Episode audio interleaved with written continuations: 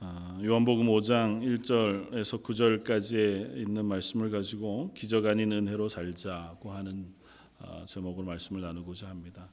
요한복음은 사실 수요일 날에 계속해서 나누었던 말씀이어서요. 요한복음 오 장은 아마 작년 말쯤에 한번 동일한 본문으로 말씀을 나눈 기억이 있습니다. 올해를 마무리하고 또 새해를 맞이하면서 마음속에 계속해서 어, 나누고 싶은 것은 하나님의 은혜가 아니고는 우리가 이 땅에서 그리스도인으로 사는 게 쉽지 않겠다. 아니, 은혜로만 의지해서 하나님의 사람으로 살아갈 수 있는 어, 존재들이다고 하는 고백을 하게 됩니다.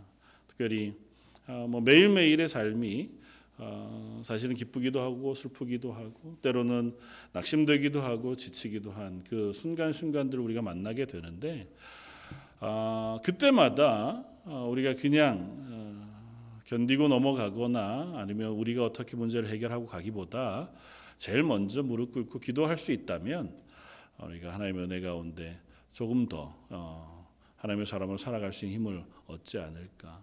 우리가 예수님이 가르쳐 주신 기도 가운데 일용할 것을 우리가 구하는 기도를 늘 합니다. 그래서 매일 먹을 식량을 위해서 기도하는 것이기도 하지만 매일을 살아갈 수 있는 은혜를 구하는 기도이기도 하겠다는 생각을 해요. 저희가 아침에 일어날 때 또 저녁에 잠자리에 들 때 그 하루를 만나는 사람들 혹은 만나는 여러 시간들 속에서 아, 하나님 제가 낙심하지 않고 또 믿음으로 어, 은혜를 나누고 사랑을 나눌 수 있는 그런 하나님의 사람 되게 해주십시오 기도하고 또 흔들릴 때마다 하나님께 내 마음을 붙잡아 주시기를 기도하고 또 우리가 담대하게 무엇인가를 나누어야 할 때마다 하나님께서 내 입에 말씀을 넣어주셔서 제가 믿음으로 담대하게 말씀을 나누고 또 전도할 수 있는 사람도 되게 해주십시오. 이렇게 기도하는 것이 필요하겠다. 또 그것이 우리 속에 있었으면 좋겠다. 그래서 이천십칠 년을 맞이하면서 저와 여러분들 속에 그와 같은 고백 그리고 그와 같은 소망이 있기를 주님의 이름으로 축원을 드립니다. 어, 오늘 본문 말씀은 일 절이 이렇게 시작이 됩니다. 그 후에 유대인의 명절이 되어 예수께서 예루살렘에 올라가셨다. 그렇게 기록하고 예루살렘에 있는 양문 곁에 히브리 말로 베데스다라 하는 못이 있는데 그곳에 가셨다. 그렇게 기록하고 있습니다. 그러니까 때는 유대인의 명절 때이고 또 장소는 베데스다라고 하는 양문이라고 하는 문 곁에 있는 못이라는 거죠.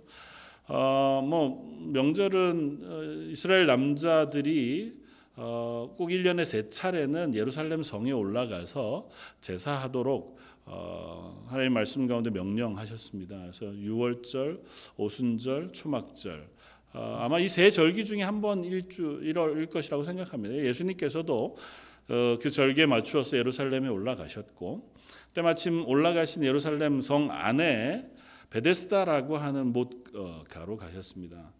그 베데스다라고 하는 못은 양문이라고 하는 문 옆에 성전, 그 양문이라고 하는 건 보통 이제 제사용으로 쓰여지는 제물을 양들을 드나들게 하는 성문이에요. 그러니까 예루살렘 성문이 굉장히 여러 개 있는데 그 중에 한 문.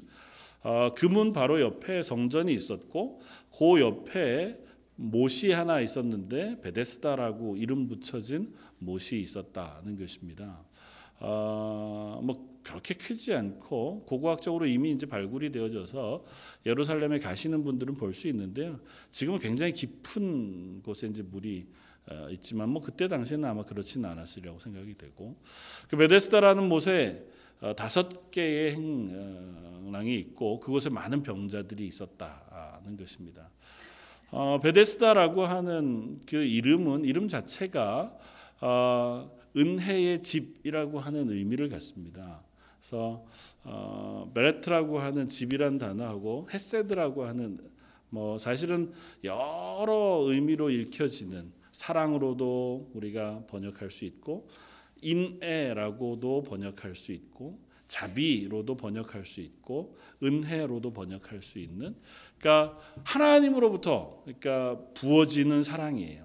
헤세드는 그러니까 조금 더 힘이 있는 사람이 그리고 더 큰 것을 가진 사람이 꼭 주지 않아도 될 사랑 주지 않아도 될 자비, 주지 않아도 될 은혜를 베풀어 줄 때의 표현을 헷세드라고 해요. 그러니까 이 베데스다라고 하는 못의 이름 자체가 하나님의 은혜의 집이라고 하는 이름을 가졌습니다.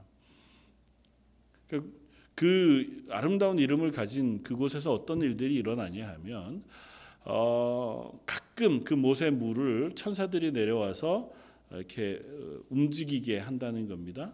그러면 그때에 누구라도 병을 가진 어떤 사람들이라도 먼저 못에 들어가면 어, 그 몸에 있는 모든 병이 다 낫게 되어진다 고 하는 이야기가 전해져 내려와요.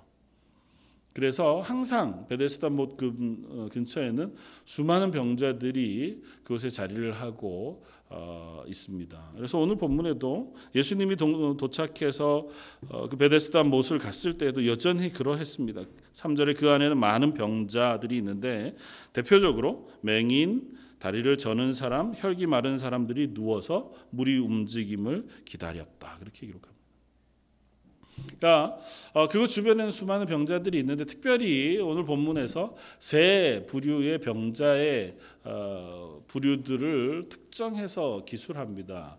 그 사람들은 누구냐 하면 맹인과 다리를 저는 사람, 그리고 혈기 마른 사람. 혈기 마른 사람은 사실 중풍병자.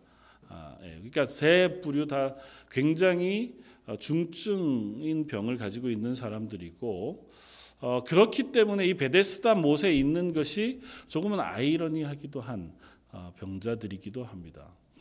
어, 베데스다 못에 전해 내려오는 전설은 그렇습니다. 가끔 천사들이 한번 내려와서 그 가끔이 얼마인지도 잘 모르겠고 지금 이 병자들이 있는 와중에 그 중에 어떤 한 어, 때에 어, 물이 한번 동한 적이 있었고 누군가가 그 못에 들어가서 병이 나았다더라 그런 경험을 본 사람이 있는지 아니면 그런 기록이 있는지 확인할 길이 없습니다. 그러니까 성경 안에 그저 베데스다라고 하는 못에 대한 기록이 있고 역사적인 기록 속에도 그러한 기록이 있기는 하지만 정말 그런 일이 있었고 자주 그런 일이 있었다고 하는 어, 사실을 우리가 확인할 길이 없어요. 그러니까 이 병자들도 어쩌면 신라 같은 소망을 가지고 그곳에 와 있는 것일 것입니다. 전해 내려오는 얘기들. 또 누군가는 거기에서 병을 나았다더라. 그리고 하나님께서 그곳에 은혜를 베푸신다더라. 성전 옆이었으니까 특별히 더 아마 그런 기대를 할 수 있었겠죠. 하나님께서 이 성전 가운데 임하실 때에 하나님을 대동하고 내려온 천사들이 성전 안에 하나님 계시는 동안 뭐 옆에 못에 잠깐 들렸을 때에 뭐 하나님의 은혜가 그곳에 임할 수 있는 그런 어떤 추측들을 해볼 수 있을 거 아니에요. 그러니까 그걸 기대한 겁니다. 그리고 그 주변에 나와 있었던 것이고 음, 어쩌면 우리가 살아가는 이 땅의 삶 지난 한 해 이천십육 년의 삶은 어떠했는가 한번 돌아보면 어, 이 병자들이 기대하는 것과 비슷한 삶을 혹은 살지 않았을까 하는 생각을 해봅니다. 어, 어디엔가 우리에게 위로를 줄 만한 무엇 그리고 또 우리의 문제들을 해결해 줄 수 있을 것만 같은 어떤 것을 기대하면서 또 그것을 찾기 위해서 수고하고 애쓰고 또 그것을 채우기 위해서 노력하는 삶이 아마 우리들의 삶이었기도 하겠다. 가정의 평안을 위해서 뭐 아버지들은 뭐 여기는 이제 어머니들도 마찬가지지만 어, 가족의 생계를 위해서 어쨌든 열심히 수고하면서 일하기도 하고 또 자녀들이 잘 되게 하기 위해서 어쨌든 자녀를 위해서 기도하고 양육하고 그렇게 삶을 살아가기도 하고 또 우리의 인생의 어떤 의미를 찾기 위해서 그리스도인으로 삶을 잘 살아가기 위해서 무엇인가를 배우기도 하고 이루어가기도 하는 삶을 살아가는데도 불구하고 어, 때로는 그것이 분명한 실체 속에 있는 것이 아니라 늘 조금은 아 분명히 무엇인가 의미 있는 것을 해야 하는데 무엇인가 주어지면 가능할 것 같은데 그게 뭐지? 왜 나에겐 그게 잘 찾아지지 않지? 하는 답답함 속에서도 우리가 시간들을 지나가기도 하는 것 같아 보여요. 아마 베데스다 못에 있었던 병자들도 비슷했을 것이라고 생각합니다. 분명히 기대는 합니다. 물이 동하면 내가 들어가면 병이 나을 것을 기대는 해요. 그런데 그것이 기약이 없는 기다림이고 실체가 없는 기다림이기도 해요. 분명히 일어날 수 있는 기적이고 그것을 소망하면서 안자는 있지만 오늘 본문에 나오는 이 세 부류의 병자들을 중심으로 생각해 본다면 그들에게는 결코 일어나기 어려운 기적이기도 하겠다는 생각을 해요. 물이 동하면 먼저 내려가야 합니다. 이제 못은 좀 밑에 있고요. 위쪽에 이렇게 행랑이 있으니까 그곳에 앉아 있다가 물이 동하는 아주 특이한 현상을 나타내겠죠. 그러면 보고 뛰어서 내려가야 하는데 앞이 안 보이시는 분들은 물이 동하는 걸 볼 수가 없습니다. 그렇잖아요. 그러니까 누군가가 얘기하면 그때서 가야 하는데 혼자 못 갑니다. 누군가가 데리고 가야 돼요. 그러니까 제일 먼저 가기에 불가능합니다. 뭐 딱 한 사람, 제일 먼저 들어간 한 사람, 뭐 그렇게 나올 수 있다고 했을 때에 앞이 안 보이시는 분들이 그 기회를 얻는 것은 거의 불가능해 보입니다. 그럼 걷지 못하시는 분들, 걷지 못하시는 분들도 그 기회를 얻기란 참 불가능해 보입니다. 그러면 혈기 마른 사람으로 표현되어진 중풍병에 걸리신 분들은 기회가 있겠느냐? 그것도 불가능해 보입니다. 그러니까 어떻게 보면 베데스다 못이 동하면 제일 가벼운 병이 걸린 사람이 병을 나을 수 있을 가능성이 훨씬 더 높아요. 다리도 튼튼하고 눈도 좋고 그리고 그 주변을 얼마든지 빨리 내려갈 수 있는 사람이 병을 낫게 될 가능성이 높습니다. 이름은 하나님의 은혜의 집이기는 한데 그 은혜의 집에서 은혜를 얻게 되어지는 작동하는 방식은 하나님의 방법이 아닌 것 같아 보여요. 하나님께서 우리들에게 은혜를 베푸시는 방법은 어느 순간 물을 동하게 하고 빨리 다름질 쳐서 그 중에 제일 빨리 오는 사람은 낫게 해주마. 그런 방식으로 하나님 우리에게 은혜를 베푸시지는 않는 것 같아 보이거든요. 그럼에도 불구하고 그것밖에 유일한 소망이 없고 기대할 것이 없으니까 사람들은 베데스다 못이라고 하는 곳에 모여서 하나님의 은혜를 구합니다. 그런데 그 자리에 예수님이 오십니다. 그 자리에 예수님이 오시고 한 사람 병자를 보세요.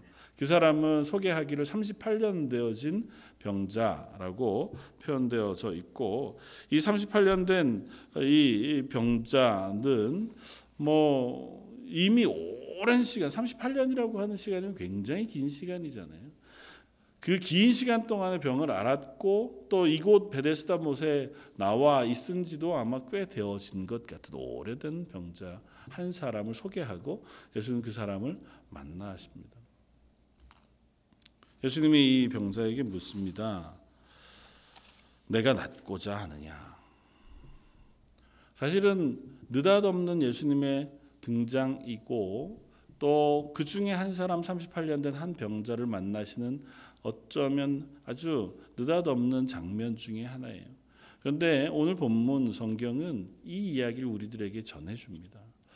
수많은 사람들이 앉아있음에도 불구하고 단 한 사람 삼십팔 년 된 한 병자를 찾아가신 예수님에 대한 이야기예요. 뭐 이 병자가 어떤 병에 걸렸는지 혹은 이 병자가 어떤 사람이었는지를 별로 소개하고 싶어 하지 않습니다. 성경은 단지 그가 오랜 병으로 고생하고 있었고 그리고 예수님이 낫고자 하느냐고 한 질문 앞에 대답하기를 이렇게 대답합니다. 주여, 물이 움직일 때에 나를 못에 넣어주는 사람이 없어 내가 가는 동안 다른 사람이 먼저 내려가나이다. 낫고는 싶은데 제가 낫기가 참 어렵습니다. 내가 걸어갈 수도 없고 내가 그 물에 먼저 들어가야 하는데 그걸 도와줄 사람도 없어서 제가 계속해서 여기에 그냥 이러고 있습니다. 예수님을 만났지만 그의 대답은 현재 내가 이곳에서 기다리고 있는 이 기다림 속에서 나의 문제를 해결할 수 있는 방법이 별로 없는 것에 대한 토로였습니다. 예수님은 그에게 말씀하십니다. 뭐라고 말씀하십니까? 예수께서 이르시되 일어나 내 자리를 들고 걸어가라. 그 사람이 곧 나아서 자리를 들고 걸어갔다고 하는 것이 오늘 본문 이야기의 전부입니다. 이 이야기는 우리들에게 좀 특이한 점을 하나 소개합니다.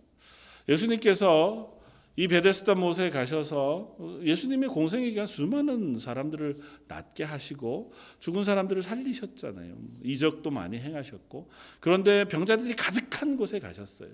그 가득한 곳에 가셔서 단 한 사람 삼십팔 년 된 한 병자를 만나셨고 그를 낫게 해 주십니다.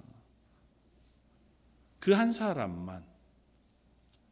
이 이야기를 통해서 우리는 무엇을 깨달을 수 있을까 생각해 봅니다. 베데스다라고 하는 곳은 은혜의 집이라고 하는 이름을 가졌습니다. 그런데 그 은혜의 집이라고 하는 곳에서 그 어느 누구도 은혜를 알지 못했고 은혜를 얻지 못했습니다. 그들이 기대한 것은 어쩌면 은혜로 표현되어진 기적이었는지 모르겠습니다. 하나님께서 우리들에게 은혜를 주시는 방법은 그런 것이 아니라 삼십팔 년이나 된 병자가 아무 소망 없이 기대 없이 누워있는 그 자리를 향해서 예수님이 오시는 방법으로 은혜를 베풀어 주신다고 하는 사실을 우리에게 설명해 줍니다. 이 장면에서 우리가 질문해야 할 것은 이것입니다. 왜 굳이 이 사람이어야 합니까? 예수님이 왜 다른 사람만 안 고치시고 이 사람만 고치셨을까요? 그 질문을 바꾸면 이렇게 됩니다. 하나님 왜 저를 구원해 주셨습니까?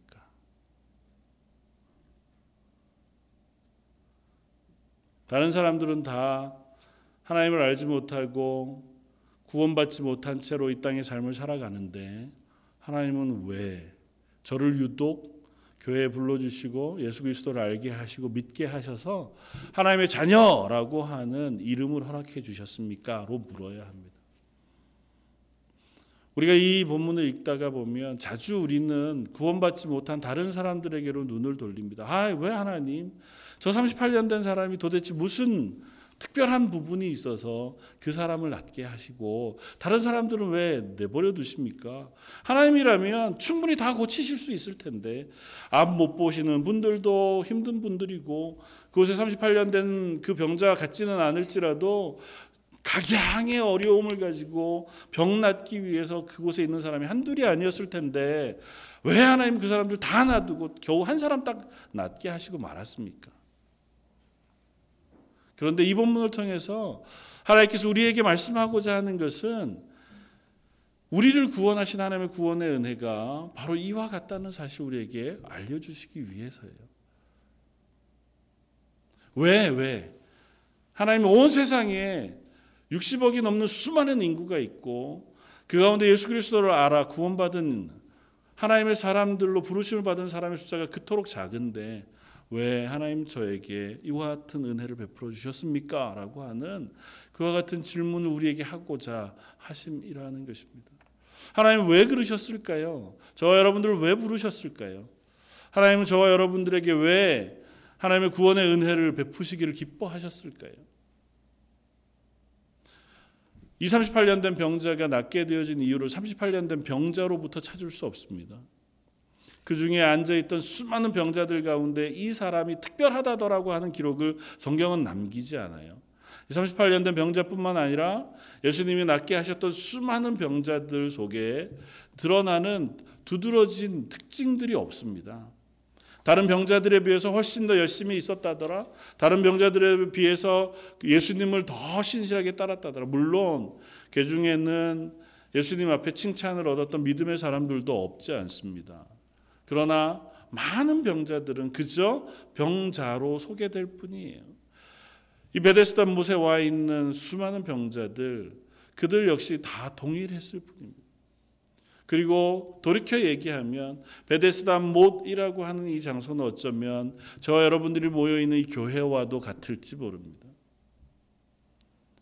여기에 교회에 모여서 함께 교회 되어진 저와 여러분들 역시 이 세상 가운데 모여진 한 사람에 불과하고 이 세상을 살아가고 있는 한 죄인, 한 병자에 불과한 사람인 것을 우리는 기억합니다.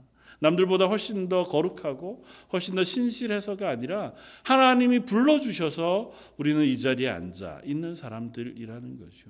하나님께서 택해 주셔서 삼십팔 년 된 그 병자에게 가셨기 때문에 삼십팔 년 된 병자는 예수 그리스도로부터 병 나음의 은혜를 얻게 되었을 뿐입니다. 그건 불공평한 예수님의 은혜 베푸시는 것을 우리에게 설명하기 위한 것이 아니고 하나님의 베푸시는 은혜의 특별한 부분을 우리에게 이야기하고자 하심입니다. 그래서 예수님은 이 병자에게 말씀하시기를 너 낫고자 하느냐 질문하시지만 병을 낫게 하실 때에는 일어나 내 자리를 들고 걸어가라고 명령하십니다. 그 명령은 그 사람에게 무엇인가를 하지 아니하고 하나님으로부터 선포되어진 주권적인 명령이에요. 그 사람에게 조건을 걸지 않고 하나 예수님께서 그저 내가 너를 낫게 하겠다고 선언하시고 일어나 걸어라고 말씀하시는 명령으로 주었습니다. 천지를 창조하실 때 하나님께서 빛이 있어라고 명령하셨을 때 빛이 있었던 것처럼 하늘의 별들을 만드실 때에도 별이 있으라고 말씀하시면 해와 달 별들이 생겼던 것처럼 예수님께서 그를 향하여 일어나 걸어가라고 명령하셨기 때문에 그는 일어나서 걸어갈 수 있는 사람이 되어졌다는 것입니다. 저와 여러분들을 향해서 하나님께서 그와 같이 동일한 말씀으로 은혜 베푸시는 줄 믿습니다. 우리가 매일매일마다 하나님 앞에 설 때에 때로는 베데스다 못에 있는 사람들과 같이 연약한 모습으로 서는 것인 것을 고백합니다. 베데스다 못에 있는 이 병자들의 모습과 이 상황들을 이토록 기록해 둔 것은 저는 그렇게 이해합니다.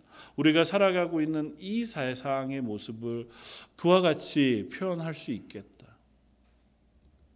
모두 다 하나같이 소망 없이 어쩌면 특별한 기대 없이 그 하루하루를 살아가는 사람들, 그 사람들의 모습과 같은 것이 이 땅의 삶일 수 있겠다. 그리고 그 가운데 무엇인가 특별한 기적을 바라보면서 혹은 특별한 무엇인가를 얻기를 기대하면서 열심을 내거나 혹은 그 삶을 걸어가는 것이 우리의 삶일 수도 있겠다. 그러나 그 가운데 주어진 가장 큰 기적은 다른 것이 아니라 예수 그리스도께서 우리에게 오신 것이라는 것입니다. 예수님께서 삼십팔 년 된 병자에게 오셔서 오늘 본문은 뭐라고 표현하고 있냐면 육 절에 예수께서 그 누운 것을 보시고라고 표현해요. 예수님께서 그 누운 것을 보셨을 때에 그 병자와 예수님 사이의 관계가 맺어졌고 예수님의 관심이 그에게 쏟아졌을 때 그가 비로소 하나님의 은혜를 입을 수 있는 자리에 서게 되었다는 것입니다. 성경은 자주 그 본다고 하는 표현을 하나님의 은혜 가운데 있는 사람들을 향해 쓰고 있습니다. 그래서 저와 여러분들을 향해서도 성경은 누차 하나님의 눈이 우리 위에 놓여 있다고 표현하고 하나님께서 우리를 주목해 바라보신다고 표현합니다. 하나님께서 그 자녀들을 주목해 바라보시고 그들의 삶을 주관하고 계시다고 선언하시는 말씀들을 우리가 계속해서 읽을 수 있습니다. 예수님의 눈이 이 삼십팔 년 된 병자를 향해 보았을 때 예수님께서 그의 어려움을 해결하시고 그에게 하나님으로부터 부어지는 놀라운 은혜를 부으셔서 그로 하여금 일어나 걸어가도록 그의 병을 고쳐주셨을 뿐만 아니라 그의 영적인 문제, 구원의 은혜도 베풀어 주신 줄 믿습니다. 저와 여러분들도 그와 같이 나도 모르는 사이에 때로는 어머니의 뱃속에서 때로는 누군가의 전도를 통해서 또 때로는 이 캐나다에 와서 삶을 살아가다가 보니 하나님의 교회에 부르심을 받고 또 하나님의 말씀을 듣게 되는 자리에 서게 되어진지 모르겠습니다. 그러나 그 모든 것이 하나님이 저와 여러분들을 부르신 것이고 하나님과 하나님께서 저와 여러분들을 보고 우리를 하나님의 자녀 삼으신 사건인 줄 믿습니다. 우리가 그 은혜를 기억하면서 살아갈 수 있기를 원합니다.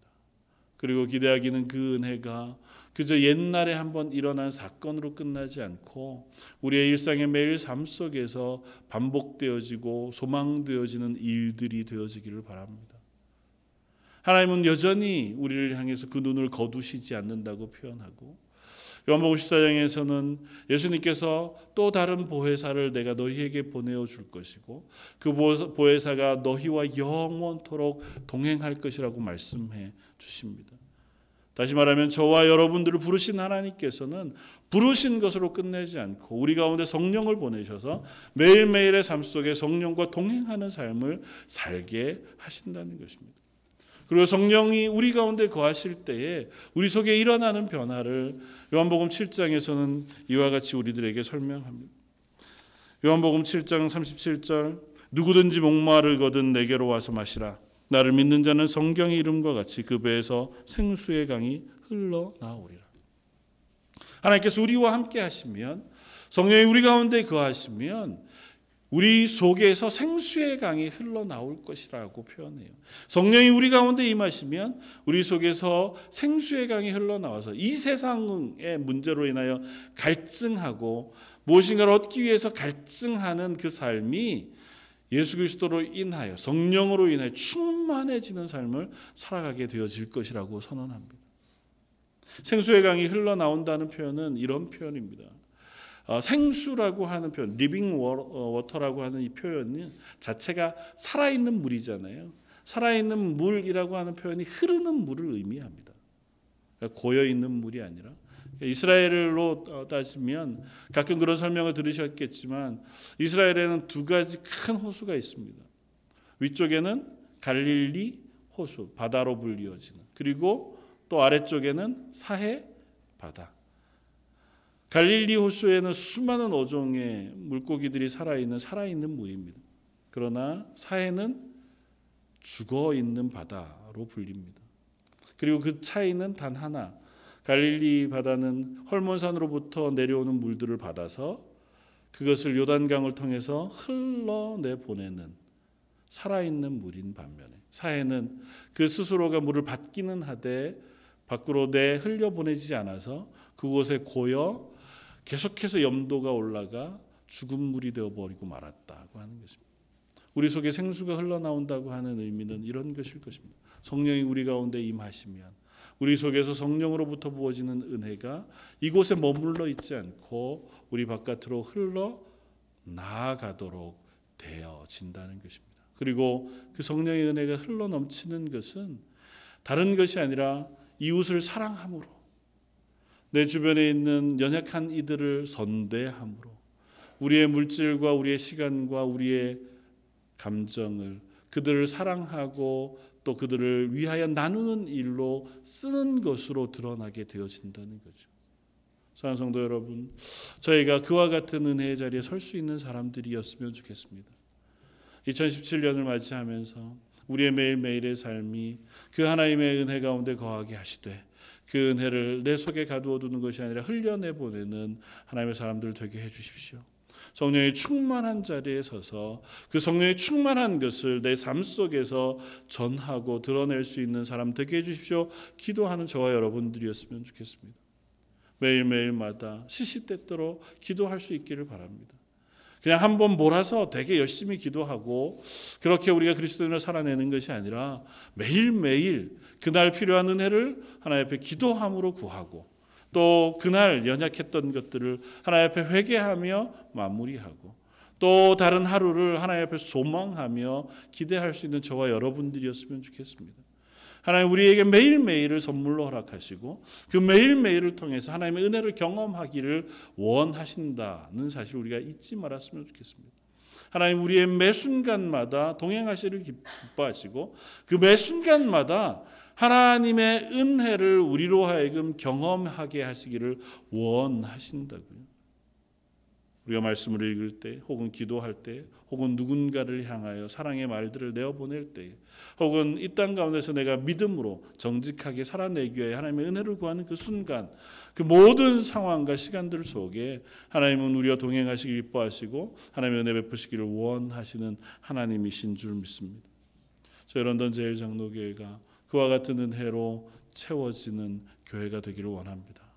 저와 여러분들의 삶이 그와 같은 소망 가운데 이천십칠 년 한 해를 맞이할 수 있기를 바랍니다.